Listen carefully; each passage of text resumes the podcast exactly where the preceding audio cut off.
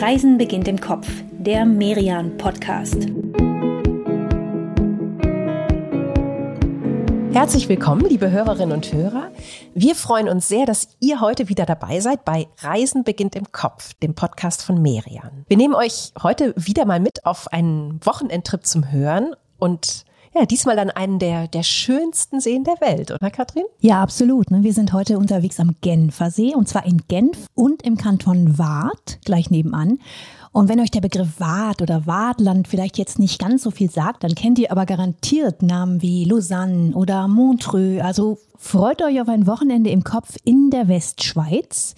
Hier spricht man Französisch. Ja, und man genießt hier auch mindestens so gerne, wie man es den Franzosen ja immer so gerne nachsagt. Es gibt ja in Genf und auch in der Region Waadt eine wirklich extrem hohe Dichte an guten, wirklich auch erstklassigen Restaurants, an Weingütern, an Brasserien, Cafés. Deswegen gilt dieses Genfer Seegebiet auch als eine wirklich ausgewiesene Genussregion. Das Magazin der Feinschmecker und Merian, unser Magazin, die haben dafür eigene strenge Kriterien entwickelt. Und diese Gegend hier am Genfer See, die erfüllt diese Vorgaben alle. Wir sind also heute mit euch auf einer sehr genießerischen Tour unterwegs. Okay, bevor wir loslegen mit dieser genießerischen Tour, stellen wir uns aber nochmal ganz kurz für alle vor, die heute das erste Mal dabei sind.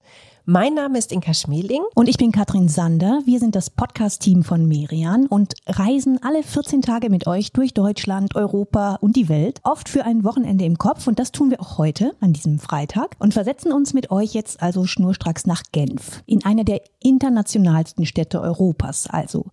Genf hat 200.000 Einwohner, ist die Hauptstadt des gleichnamigen Schweizer Kantons und Europas Sitz der Vereinten Nationen. Also, wenn du so willst, ist es sowas wie der kleine Bruder von New York. Ja, nur mit einer Altstadt, muss man dazu sagen, nach der sich New York wirklich die Finger lecken würde. Diese, ja, Vieille-Ville, das ist die größte im ganzen Land. Viele Häuser stammen noch aus dem Mittelalter, überall Kopfsteinpflaster. Und sogar Geheimgänge. Es gibt hier immer wieder in der Altstadt so ganz schmale geheime Gänge, die Gassen untereinander verbinden, zum Teil sogar Tunnel. Das wurde alles früher von Menschen eingelegt, die Geld hatten und Einfluss und die sich damit dann Möglichkeiten geschaffen haben, im Fall der Fälle, bei Angriffen zum Beispiel, ganz schnell aus der Stadt rauszukommen. Ja, aber lieber als in tiefe Geheimgänge, möchte ich jetzt eigentlich gerne zum Start dieser Folge erstmal ganz nach oben, hoch auf die Kathedrale. Das ist nämlich so ein Genfer Klassiker. Das muss irgendwie einfach sein.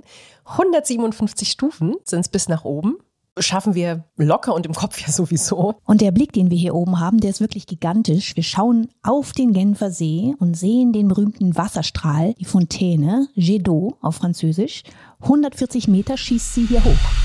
Ja, okay, wenn man diese Fontäne sieht, dann weiß man, wir haben hier zu Hause in Hamburg auf der Alster wirklich nur eine ganz kleine Kopie, eher so ein Fontänchen. Und dabei war die Genfer Fontäne tatsächlich noch nicht mal geplant, sondern eher ein Zufallsprodukt. Ende des 19. Jahrhunderts, also ja, vor knapp 150 Jahren, da musste nämlich das Wasserkraftwerk, das die Energie der Rhone, also des Flusses, zu den Genfer Handwerkern brachte, das musste irgendwo den Wasserüberdruck abgeben. Und dafür hat sich der See natürlich angeboten. Ja, und fertig war der berühmte Jet d'eau. Ja, so einfach kann es sein, ne? Nicht schlecht für ein Zufallsprodukt. Von hier oben jedenfalls auf der Aussichtsplattform der Kathedrale, da sehen wir nicht nur auf die Fontäne, sondern auch auf das riesige Rathaus von Genf. Das stammt ebenfalls aus dem Mittelalter und ist für die damalige Zeit immens groß, über 5 Etagen hoch. Ja, also für die Zeit echt ein ganz schön gewaltiger Bau, ne? Mit einer Wendeltreppe, die man angeblich früher sogar zu Pferd hinaufreiten konnte. Ja, groß genug dafür ist sie auf jeden Fall.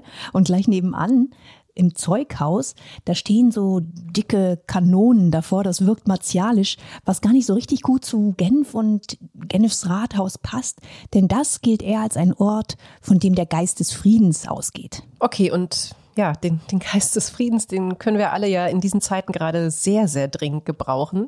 Und ja, das stimmt. Genf übernimmt ja immer mal wieder die Rolle des neutralen Vermittlungsortes, ne? Also die Genfer Konvention zum Schutz der Menschenrechte stammt zum Beispiel von hier. Und das Rote Kreuz wurde auch hier in Genf gegründet. 1864 war das. Und nur ein paar Jahre später, da wurde hier in Genf der Krieg zwischen den USA und England geschlichtet. Also da sind schon wirklich große historische Entscheidungen gefallen. Und dieser Geist des Friedens und der Freiheit, der spielt auch heute noch eine große Rolle in der Stadt, ne? Und dann sind da natürlich auch die großen Genfer Köpfe. Der Reformator Jean Calvin und Jean-Jacques Rousseau, beide haben Genf stark geprägt. Oh, also großes Erbe hier in Genf. Lass uns aber jetzt vielleicht mal ein bisschen durch die heutige Altstadt bummeln. Vielleicht einen Kaffee trinken oder so. Da kriegen wir irgendwie vielleicht auch nochmal so ein Gefühl dafür, ne, wie die Stadt heute so tickt. Die Stadt der Uhrmacher, wie die so tickt. Ja, das machen wir auf jeden Fall. Und weißt du was, da starten wir gleich mal mit dem Genießen. Was hältst du von einer süßen Pause in einer der Schokolaterien hier in der Stadt? Oh, für Schweizer Schokolade bin ich definitiv immer zu haben. Sehr gut, das dachte ich mir. Und ich habe uns deshalb auf dieser Kopfreise schon mal was organisiert. Und zwar den Genfer Schokopass. Dieser Schokopass, das ist ein neues und ziemlich leckeres Angebot. Du kannst dir den online besorgen oder in der Touristinfo und dann den ganzen Tag über in verschiedene Schokolaterien hier in Genf gehen und bekommst jeweils so eine kleine Schokoverkostung angeboten. Und dann auch noch einen Discount auf die süßen Sachen, die du da sonst noch kaufen willst. Aber erstmal darfst du einfach probieren. Okay, wenn ich das zu Hause erzähle, dann werden meine Kinder, glaube ich, extrem neidisch. Schokopass klingt richtig, richtig gut. Und ja, wir machen dann tatsächlich bei diesem Altstadtbummel hier ja nicht nur eine Schokoladenpause, oder? Sondern ganz viele? Genau, viele kurze, süße Pausen. Und das stimmt mit den Kindern. Das ist sogar richtig gut, weil es gibt auch einen extra Schokopass für Kinder. Das ist natürlich echt ein Hammer-Verkaufsargument für Genf. Super. Also eine Städtereise wirklich für die ganze Familie. Und ja, man kann dann wirklich auch mal gut nachgeben, wenn das Kind was Süßes will, ist ja alles im Schokopass enthalten. Ja, was für ein Luxus. Aber auch für uns beide ohne unsere Kinder ist das eigentlich ideal, oder? Was würdest du denn sagen? Wo gehen wir jetzt hin? Tja, lass uns mal anfangen bei Stettler in der Rue du Rhône. Da sind es nur ein paar Minuten hin von der Kathedrale aus. Und da probieren wir beide jetzt mal den Genfer Pflasterstein. Ich hoffe, der schmeckt nicht so, wie er sich anhört. Nein, natürlich tut er das nicht. Dieser Pavé de Genève. Klingt auch irgendwie gleich viel eleganter als Genfer Pflasterstein. Ganz genau. Also der Pavé de Genève, das ist so ein kleiner, mit Kakaopulver bestäubter Schokoquader. Gibt es hier schon ganz lange, ein echtes Traditionsrezept und ich sag dir, sehr, sehr großes Suchtpotenzial. Ja, auch deswegen ist der Schokopass eine wirklich gute Idee. Also wir ziehen durch die ganze Stadt und bekommen immer halt eine kleine Auswahl, die man irgendwie auch gerade noch so schafft. Genau, nicht nur Pflastersteine, ne? Und weißt du was, wir sehen dabei auch einfach ganz schöne Orte, denn diese Schokolaterien hier, das sind ja nicht einfach irgendwelche Läden, sondern das macht schon Spaß, da reinzugehen, sich die Auslagen anzuschauen, auszuwählen. Zum Beispiel Favarger, das ist auch einer der ältesten Schokolatiers hier in Genf. Von hier kommen die Avelines. Kennst du die? Ja, das sind doch diese wahnsinnig leckeren Nusspralinen, ne? Aber Katrin, bevor wir jetzt hier in Schokoträumen versinken, vielleicht wechseln wir mal das Viertel und ziehen weiter nach Carouge. Da können wir nämlich aus der Altstadt leicht zu Fuß hinlaufen und ja, hier fühlt man sich dann irgendwie nach der ganzen Schweizer Schokolade plötzlich fast so ein bisschen wie in Italien, oder? Ja, das stimmt, ne? Die Place du Rondeau hier in Carouge, die sieht aus wie eine echte italienische Piazza mit Platanen. Die stehen um so einen kleinen Brunnen herum. Es gibt kleine Läden, Cafés, Fromagerien, Patisserien. Das ist alles sehr, sehr gemütlich und hat durchaus was von Dolce Vita hier. Ja, mag dran liegen, dass es tatsächlich ja mal italienisch war. Und dieses Viertel hier, Carouge, das gehörte nämlich früher zum Königreich Sardinien-Piemont und angeblich sind ja früher vor mehr als 200 Jahren viele Menschen, vor allem Katholiken, vor den strengen Calvinisten hierher geflohen. Ja, das macht Sinn, wenn man sich das so überlegt, ne? Weil Calvin mit seiner Lehre, der hat Genf ja eine Menge Reichtum beschwert, aber so für Lebensfreude und Hedonismus, da war er ja nicht wirklich zu haben. Wir beide ja schon. Wir bummeln jetzt hier noch ein bisschen durch die italienischen Gassen in Carouge, sammeln für euch, liebe Hörerinnen und Hörer, ein paar Tipps ein. Und dann wird's Schokolade hin oder her auch langsam Zeit für ein Mittagessen, oder Inga? Ja, und da könnten wir hier in Genf natürlich wirklich aus dem Vollen schöpfen. Es gibt echt nur wenige Ecken in Europa, in denen die Michelin-Sterne so dicht gesät ist. Aber natürlich nicht nur, ne? Es gibt in Genf nicht nur die ganz exquisite Haute Cuisine, die hat ja auch ihren Preis. Und ich habe uns für heute mal ein Restaurant rausgesucht, das nicht ganz so hochpreisig ist. Das ist das Lagap, von Carouge aus ganz nah, liegt eigentlich noch hier im Viertel und ist wirklich so ein Ort zum Wohlfühlen. Blaue Wände, dunkles Holz, schickes Interieur, aber auch nicht zu elegant. Ja, und super leckere Sachen auch auf der Karte, ne? Also zum Beispiel tolle Lammgerichte. Und es gibt Coq a la Bière statt dem üblichen Coq au Vin. Den nehme ich mit Wein. Wein wird ja gleich eh noch unser Thema sein. Genau, schließlich ist das ja eine Genussreise diesmal. Und ja, weißt du was, damit wir es vielleicht so richtig angenehm haben, habe ich uns für diesen Freitagnachmittag jetzt nochmal was organisiert. Wir nehmen uns nämlich, nachdem wir jetzt hier herrlich gegessen haben und uns nicht mehr so viel bewegen wollen, ein Taxibike. Und damit fahren wir dann ein Stück raus aus der Stadt, rein in die Weinreben und ja, müssen eben noch nicht mal selbst in die Pedale treten. Was für ein Service. Ich liebe diese Kopfreisen mit dir, Inka. Das ist so komfortabel.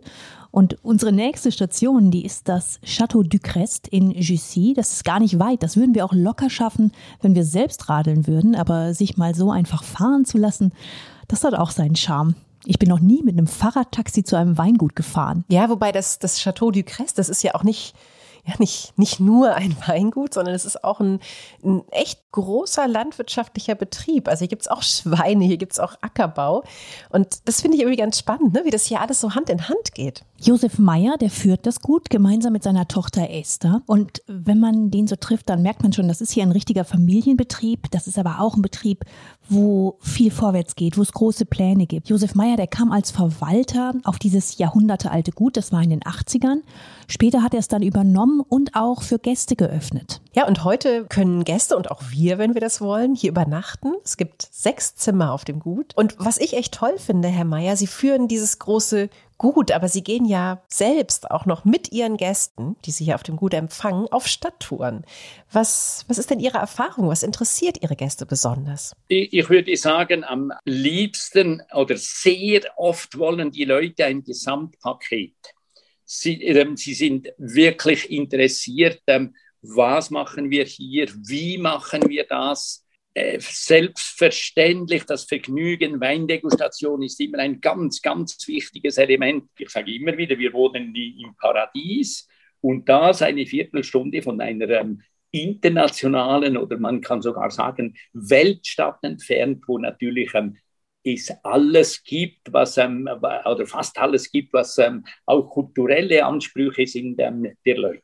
Herr Mayer, was macht denn für Sie persönlich Genf aus? Was ist das Besondere an dieser Stadt?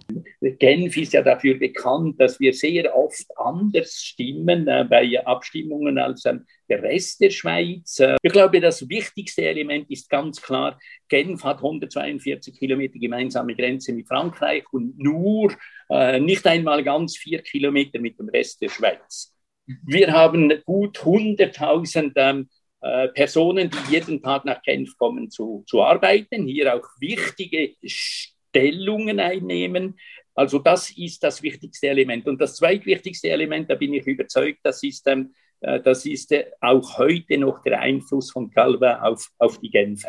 Jean Calvin, der große Reformator, das merken wir immer wieder, dass der durchaus auch heute noch eine Rolle in Genf spielt. Und irgendwie ist das ja so ein bisschen verwunderlich, überraschend, ne? Dass man einerseits hier diese genussbetonte Stadt Genf hat und dann ja, mit Calvin eine Person, der es ja viel um Fleiß ging, um Arbeit und darum, dass der Mensch sich beweisen muss. Ja, es gibt ja sogar einige, die sagen, Calvin war im Grunde der erste Wegbereiter des Kapitalismus. Ob das nun stimmt, das ist vielleicht ein bisschen sehr harsch formuliert. Aber vielleicht passt es so zusammen. Dieser ganze Genuss, der wird natürlich erst möglich durch harte Arbeit. Und das merken wir ja auch im Gespräch mit Josef Mayer auf dem Château du Crest. Es steckt wirklich wahnsinnig viel Arbeit in so einem Landgut. Herr Mayer, Sie haben uns erzählt, dass Sie ja auch gerade in Sachen ökologischer Landbau und ökologischer Weinbau viel tun und da auch vorangehen. Ich bin überzeugt, dass der Druck der Gesellschaft so groß ist, dass die Landwirtschaft sich einfach verändern muss.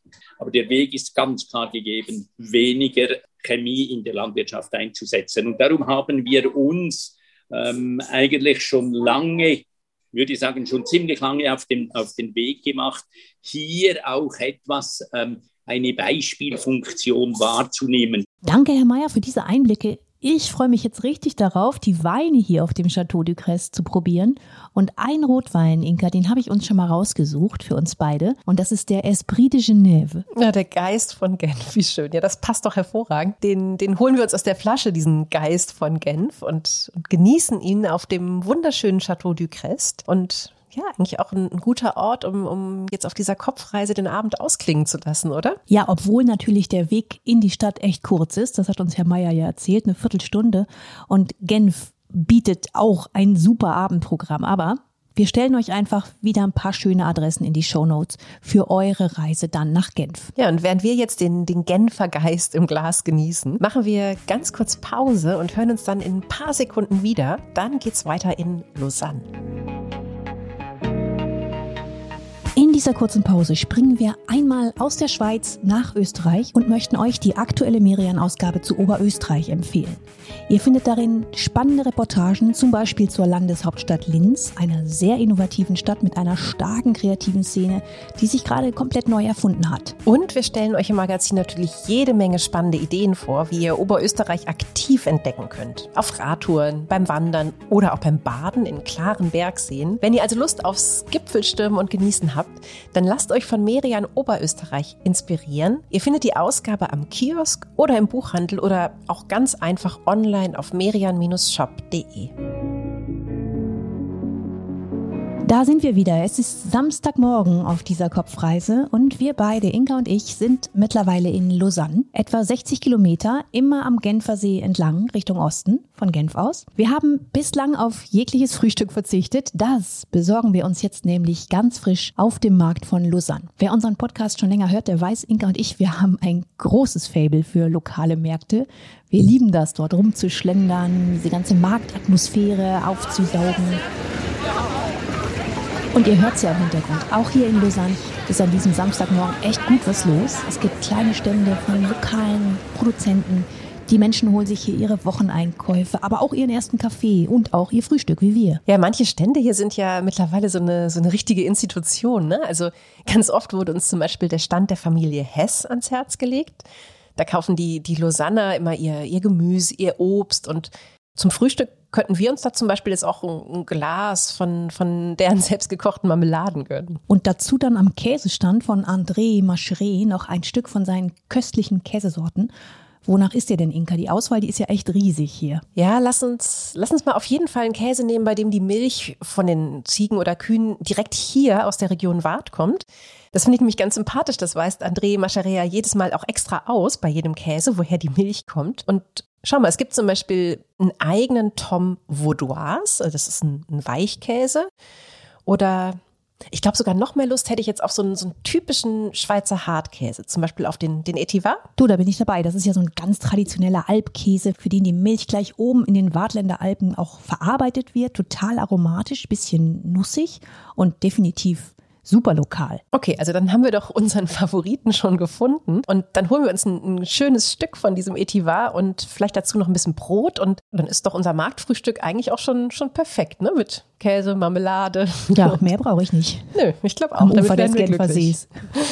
Ja, und dann vielleicht noch ein Tipp für euch, liebe Hörerinnen und Hörer, wenn ihr nicht ausgerechnet an einem Mittwoch oder Samstag in Lausanne seid, also das sind nämlich die beiden Markttage hier. André Macheret, der hat auch eine herrlich altmodische Fromagerie hier in der Rue Près du Marché. Also ihr hört eine Adresse ganz nah am Markt und da bekommt ihr dann die ganze Woche über leckeren Käse. Oder ihr geht in die Farm Vaudois. Das ist auch eine super Adresse für lokale Produkte aus der Region. Also Käse, Wurst, Öle, Wein, Liköre, gibt's hier alles. Schreiben wir euch als Tipp mit in die Shownotes. Aber Inka, wir beide, wir lassen den Markt jetzt mal ganz hinter uns und bummeln ein bisschen durch Lausannes Cité. Ja, und dieses Zentrum, ne, die Cité hier, die stammt in weiten Teilen tatsächlich, wie ja auch Genf gestern, noch aus dem Mittelalter. Ist wirklich ja wahnsinnig hübsch. Und was mir aber vor allem gefällt, ist, dass ja in diesen ganzen pittoresken Häusern hier, die ja sowas schön Altes haben, da gibt's ein paar richtig coole heutige Läden, sehr individuelle Läden auch.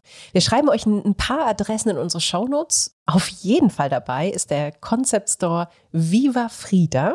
Der hat nämlich irgendwie so richtiges Lieblingsshop-Potenzial. Und da gibt's halt echt so alle möglichen hübschen Dinge, ne? Schmuck, Mode, aber auch Notizbücher und so Krams. Aber jetzt lass uns mal nicht zu sehr im Shopping-Fieber hier uns aufwühlen, denn für unsere nächste Station in Lausanne, da brauchen wir ein bisschen Zeit. Es geht um Kunst. Und zwar ganz hochaktuell. Ab Juni diesen Jahres gibt's hier Kunst sogar im Dreierpack mit dem Areal Plattform Dies. Also in etwa Bahnsteig 10, hat Lausanne ein richtiges großes Kunstareal geschaffen. Das Kunstmuseum des Kantons Waadt, das hat hier schon 2019 eröffnet, das hat sich also längst etabliert. Jetzt kommen aber 2 neue Museen dazu, für Fotografie und für Design. Ja, einer, der diese beiden Eröffnungen mit besonders hoher Spannung erwartet, ist Olivier Müller. Er gehört zur Generaldirektion von diesem Kunstareal, also von Plattform Dies. Und er sagt: Für uns bei der Generaldirektion von Plattform Dies ist jetzt das Moment, wo wir wirklich dieses Quartier des Arts, wie wir auf Französisch sagen, der Kunstquartier öffnen können. Wirklich das volle Potenzial von dem Projekt. Also nicht nur Museen sozusagen, sondern Museum, 3 Museen, 2 Gebäude auf einem großen Gelände, wo man eigentlich ganz normal leben kann. Man kann da spazieren gehen, Velo fahren, Skateboard, etwas in der Familie trinken oder essen. Zur Eröffnung im Juni gibt es in allen 3 Museen Ausstellungen zu dem Stichwort Zug. Das passt ja, immerhin liegt das ganze Areal gleich neben dem Hauptbahnhof von Lausanne, daher ja auch der Name Plattform, ne? Also Bahnsteig quasi. Ja, wobei die Museen ja jetzt nicht wirklich auf dem Bahnsteig untergebracht sind, ne? Sondern an dem Ort, wo früher die Loks oder die Waggons repariert wurden von der Schweizer Bahn, passt aber trotzdem und die Ausstellungen, die werden bestimmt spannend sein. Olivier Müller hat uns ja verraten, dass zum Beispiel auch viele Werke aus der Tate Modern kommen werden. Aber die Plattform Dies, die hat auch eigenständige Sammlungen und auch aus denen werden immer wieder die Ausstellungen bestückt. Das sind die Fondation Tom Pauli und die Fondation Félix Vallotton. Monsieur Müller, wie sieht's denn aus? Wann sind diese beiden Sammlungen da und welche Bedeutung werden sie für Plattform Dies haben? Sie sind schon da und also Félix Vallotton ist ein extrem wichtiger Maler zum Beispiel, der aus dieser Region, aus Atlant kommt. Und es ist die Sammlung seines ganzen Werkes überhaupt.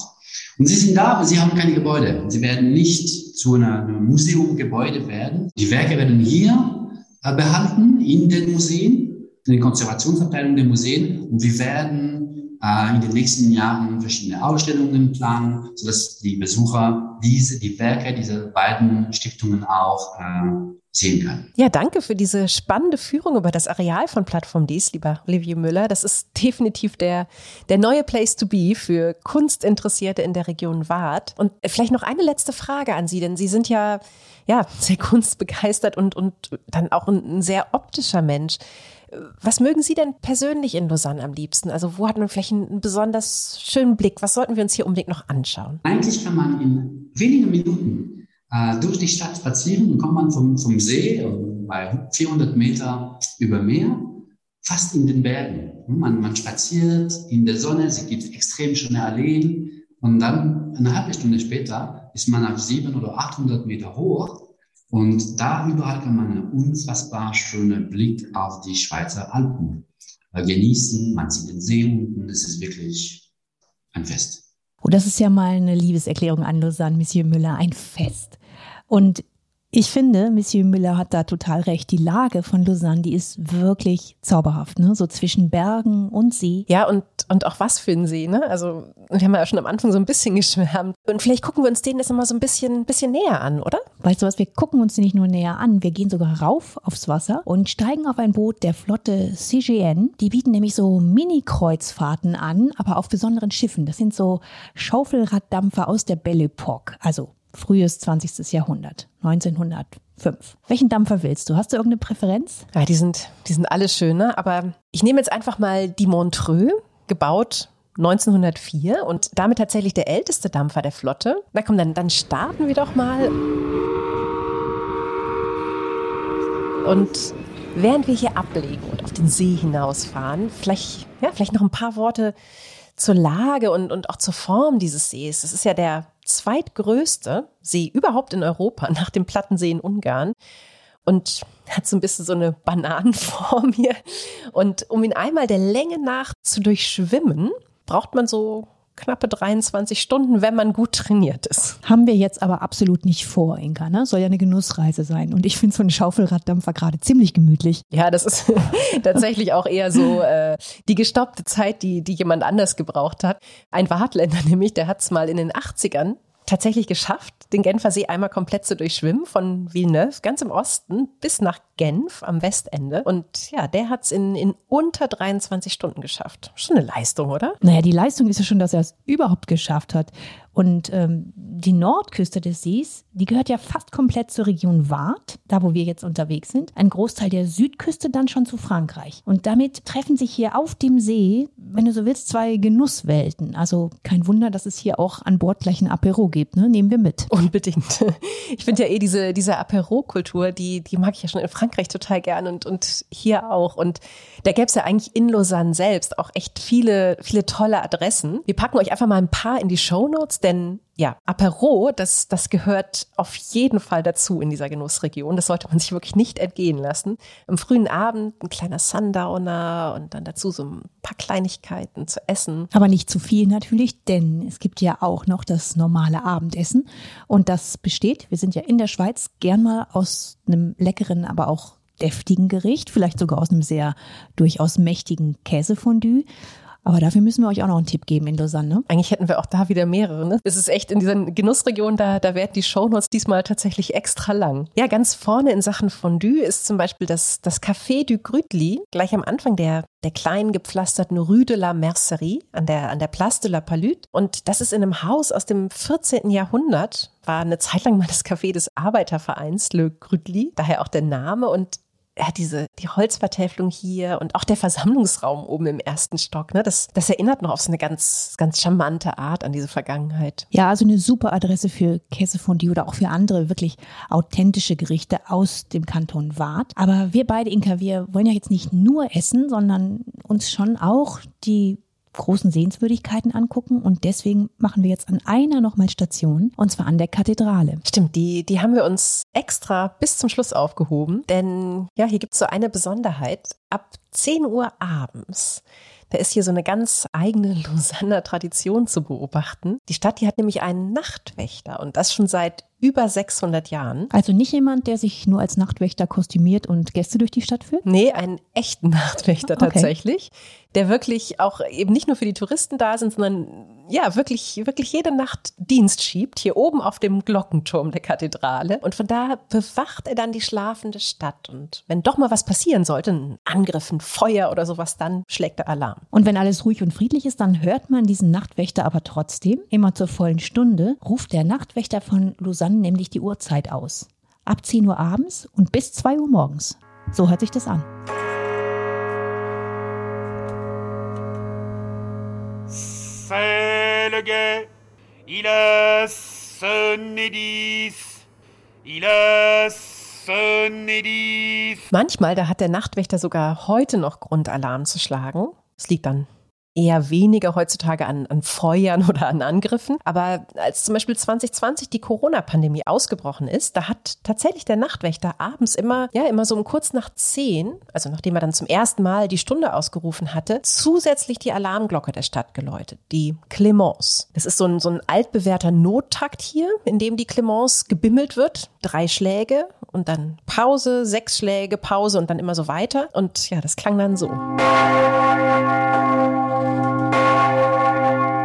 Ja, das Ziel war damals, ne? Noch gar nicht so lange her, aber das Ziel war eben, die Leute auch ein bisschen zu warnen, ein bisschen in Achtsamkeit zu versetzen. Denn man weiß schon hier in Lausanne, wenn die Clémence bimmelt, dann ist die Sache ernst. Der Hauptnachtwächter, der hat übrigens auch tatsächlich ganze 8 Vertreter. Also es ist wirklich jetzt nicht nur so eine Touri-Sache hier, ne? Es ist schon ganz, ganz ernst. Also es muss wirklich, jede Nacht hat hier jemand Dienst. Und zum ersten Mal seit 600 Jahren ist seit letztem Jahr auch sogar eine Frau dabei bei den Vertretern. Na, es dauert, aber die Tradition geht dann doch irgendwann mit der Zeit. Gut, wir beide, wir können uns heute Abend jedenfalls in aller Ruhe hinlegen. Alles scheint ruhig zu sein, und falls doch was passiert, wissen wir ja, der Nachtwächter oder die eine Nachtwächterin, die werden uns dann rechtzeitig warnen. Und damit machen wir jetzt eine kurze Pause und sind gleich wieder da.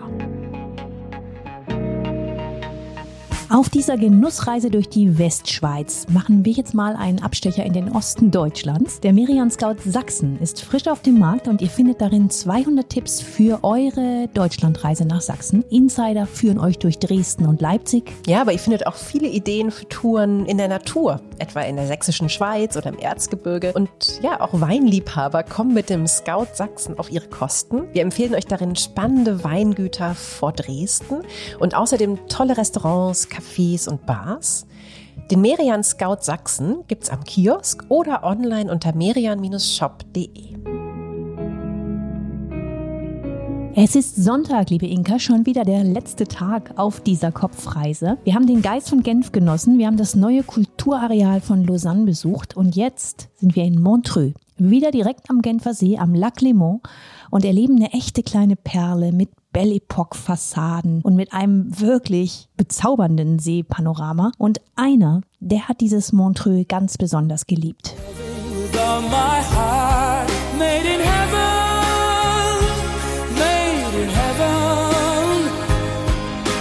Freddie Mercury, die Queen-Legende, hat hier in Montreux gelebt und das Cover von Made in Heaven, das zeigt ein Denkmal für ihn hier am Ufer des Genfer Sees. Ein Denkmal übrigens, das es noch gar nicht gab, als die Platte damals rauskam. Das hat man dann aber später hier für ihn nachgebaut. Queen kam zum ersten Mal 1978 hierher nach Montreux, wie viele andere Bands auch, denn es gab hier in der Stadt die damals legendären Mountain Studios und die lagen auch noch extrem cool, nämlich im Casino von Montreux. Ja, in Montreux waren echt sowieso einige unterwegs, ne? Hör mal die hier ja zum Beispiel.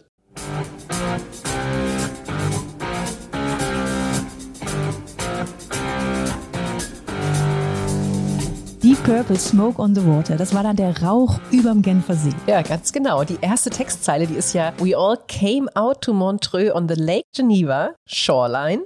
Und das Lustige ist, diese ganzen harten Rocker, die kamen damals natürlich, ja, einerseits wegen der tollen Studios, aber auch wegen der britischen Steuerreform. Led Zeppelin, die Rolling Stones. Die Rockstars haben eben Steuerberater, ne? Queen, muss man aber sagen, die hatten schon eine besondere Bindung. Die Band hat die Studios 1979 sogar gekauft. Und schon so Ende der 80er, ne? Freddie Mercury hatte ja AIDS, ihm ging's nicht mehr gut. Und er war hier sehr oft im Studio und hat noch ganz, ganz viel eingesungen, weil er wollte, dass die Band auch nach seinem Tod noch Material hat. Also, dass sie noch weitermachen kann mit seinem Gesang. Und so ist ja dann auch Made in Heaven entstanden. Für die Queen-Fans unter euch lohnt sich eine Freddy-Tour durch Montreux. Wir schreiben euch den Kontakt in die Shownotes. Organisiert werden die Führungen von Lucien Müller, einem echten Queen-Insider. Und die Touren, die enden dann direkt am Denkmal für Freddie Mercury. 2 Minuten vom Studiomuseum entfernt. Berühmt ist Montreux ja aber jetzt nicht nur für Queen und die großen Rocksongs, sondern vor allem für das Montreux Jazz Festival. Das ist eines der größten Musikfestivals auf der ganzen Welt. Und ja, jedes Jahr im Sommer, wenn nicht gerade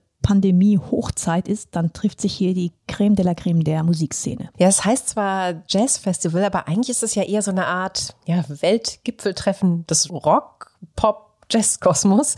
Hier waren wirklich schon alle, ne? Von Prince über David Bowie, Simon & Garfunkel, Radiohead, Queen natürlich auch, klar. Wenn hier Festival ist, dann ist die ganze Stadt, dann ist ganz Montreux voller Musik, voller Fans natürlich auch. Wir haben es jetzt hier gerade ein bisschen entspannter und können uns Montreux ganz gemütlich erlaufen. Besonders schön an der langen Seepromenade, dieser Blick aufs Wasser, auf die 2000er gleich daneben. Ja, Montreux-Riviera, ne? So heißt diese Ecke hier auch wirklich völlig zurecht. Das ist eine totale Postkartenlandschaft. Und natürlich eine mit erstklassiger Gastronomie. Das versteht sich ja von selbst hier auf unserer Reise. Der Kanton Waadt, auf Französisch Vaud, der gilt für viele Feinschmecker als die absolute Hochburg der Schweizer Gastronomie. Ja, und weißt du was, das gönnen wir uns vielleicht jetzt auch nochmal, so ein echtes, ausgewiesenes Spitzenrestaurant. Und wir beamen uns von der Montreux-Riviera ein Stück weiter am Seeufer entlang bis nach Saint-Saphorin. Damit sind wir dann auch schon im Lavaux, also in der Gegend hier im Kanton Waadt, die wegen ihrer extrem steilen Weinterrassen sogar Weltkulturerbe ist. Wie die Winzer hier auf diesem außergewöhnlichen Boden, auf diesem Terroir arbeiten, das gucken wir uns später noch mal ein bisschen genauer an. Aber erstmal lassen wir beide uns hier verwöhnen in Saint-Saphorin in der Auberge de Londe.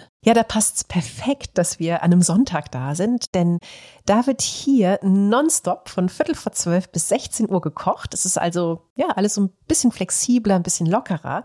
Und die Küche ist echt ein Traum. Zur Auberge de Londe gehören nämlich sowohl eine Brasserie als auch eine Rotisserie. Im ersten Stock, da steht ein wirklich gewaltiger Grill. Und das klingt gut, finde ich. Ein gutes Steak oder Fisch vom Grill und dann dazu auf jeden Fall den passenden Wein. Den sucht hier ein ganz besonderer Experte aus. Das ist der Jérôme Akebeda. Der ist Sommelier, er stammt eigentlich aus der Elfenbeinküste, ist ein ganz charismatischer Typ, hat sich das als Autodidakt alles selbst beigebracht und ist heute der Kenner der Waadtländer Weine. Das heißt, wir essen und trinken hier heute bei den Besten, Inga. Ja, und wenn wir schon bei den Besten sind, einer der ganz Großen, der hier im Kanton Waadt sein zweites Zuhause hat, der fehlt uns noch. Ich sage nur moderne Zeiten. Ja, Charlie Chaplin, der Held des Films überhaupt, ne? Also Charlie Chaplin, der hat die letzten 25 Jahre seines Lebens hier im Kanton Waadt gelebt, in Corsier-sur-Vevey. Und sein Anwesen, das Manoir de Bain, das ist heute Chaplins World. Ja, da beamen wir uns jetzt vielleicht auch noch mal kurz hin. Und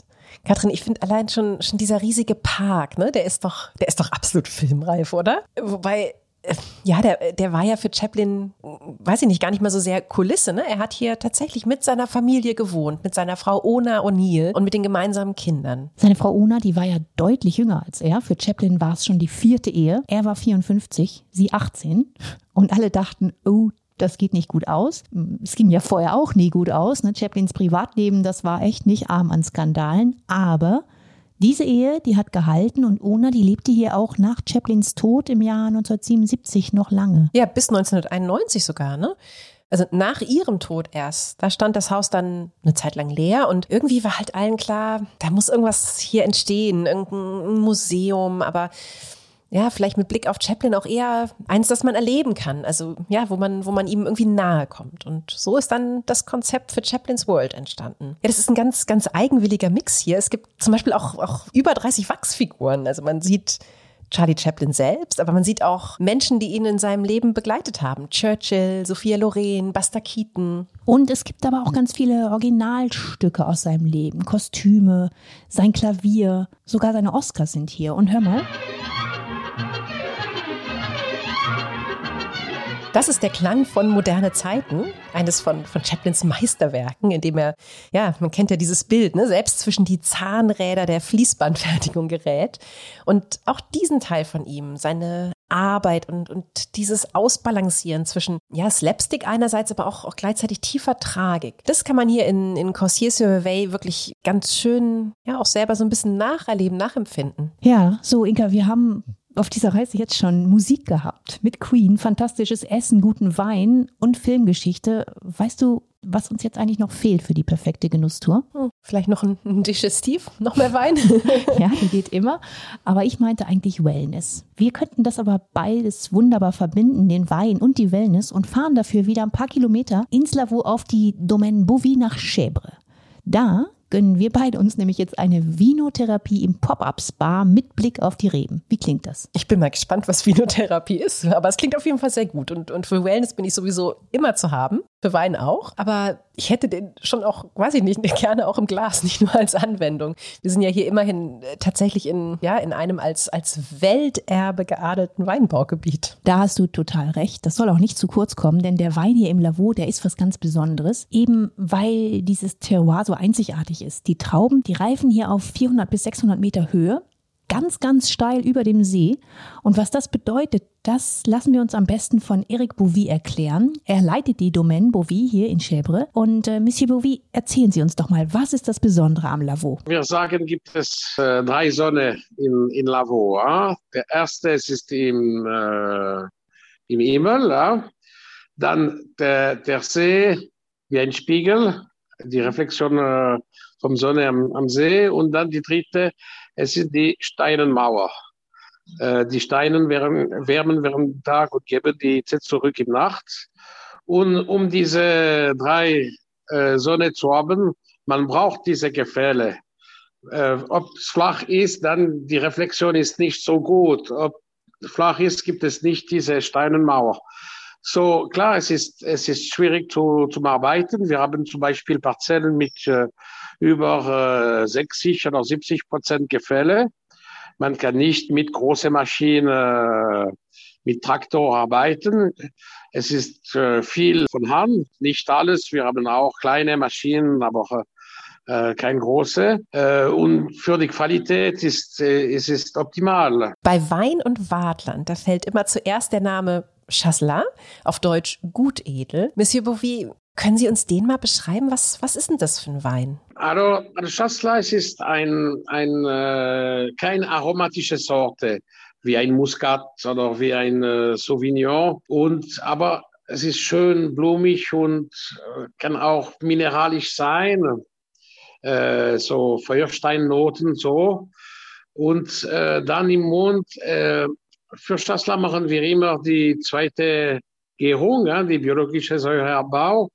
So, die Säure sind ziemlich tief, es ist sehr, sehr rund im Mund, immer trocken. Gibt es nicht nur ein Chasselas, aber ein Welt von Chasselas. Dankeschön, Monsieur Bevy, für diese Erklärung. Und ich glaube, Inka, wir beide, wir reisen dann jetzt im Kopf einfach mal weiter in diese Welt der Chasselas und bleiben dafür, solange es geht, auf dieser unglaublichen Terrasse hier auf der Domaine de Bovy, oder? Ja, passt gut, denn ich will hier ehrlicherweise gerade gar nicht mehr weg. Also diesen rundum Panoramablick auf Reben, auf den See, auf die Berge, das ist echt ein toller Ort eigentlich, ne, für das Finale dieser Kopfreise. Fast schon so ein bisschen unwirklich schön. Ja, liebe Hörerinnen und Hörer, es werden volle Shownotes diesmal, denn wir stellen euch jede Menge Tipps rein für eure Reise nach Genf und ins Waadtland. Und damit verabschieden wir beide uns von euch hier auf der Terrasse der Domaine Bovy am Genfer See mit Blick aufs Wasser. Ja, und wir freuen uns schon auf die nächste Folge. Dann sind wir mal wieder in Deutschland unterwegs. Es geht nach Karlsruhe. Es wird also ums Recht gehen, um die Justiz. Aber auch um die Kunst. Und wir hoffen, ihr seid dann wieder dabei. Bis dahin, bleibt gesund, bewahrt euch die Lust aufs Reisen, passt auf euch auf und alles Gute.